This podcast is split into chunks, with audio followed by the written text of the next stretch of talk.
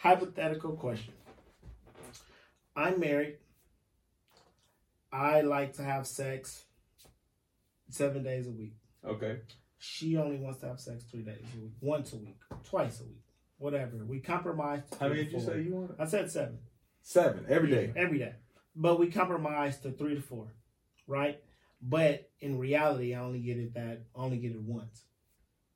So, because I'm not getting my needs satisfied, I go, I look elsewhere.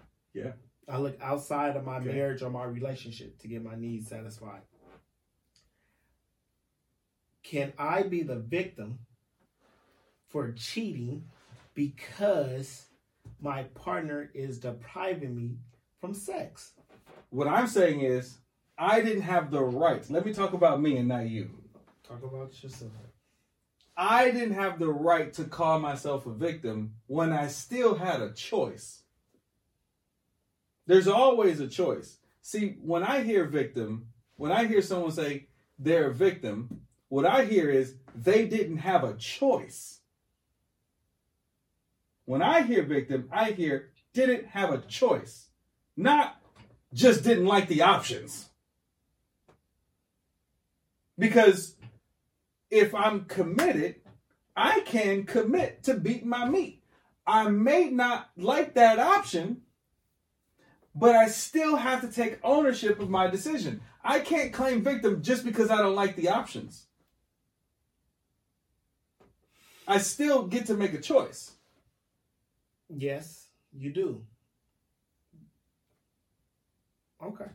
I just don't, but this, I just, this is my thing, and having this, con- I've had this conversation with men before, right? And it is, I mean, you, you married, you love your wife, you may have kids or a relationship, y'all live together, you may have a lot of things tied into to where the separation is hard. But it's also like, how does someone that still wants to be there with that person because they love them, mm-hmm.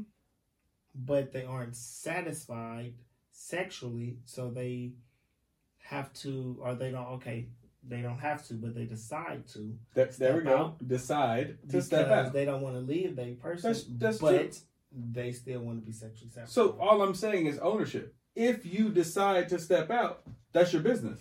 All I'm saying is own whatever comes with that. Right, and both have to own it. No, no, no, no. That's what we were talking about the other night. And but that's my point. But but when you say both have to own it, I'm not saying the other person shouldn't own it. What I'm saying is don't confuse what you wish things would be like with what reality actually is. Okay. Because that's when you suffer.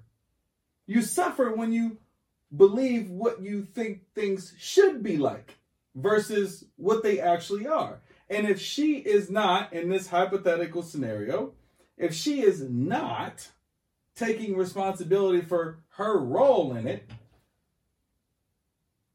not to say that she shouldn't, but the fact is, reality is, she's not.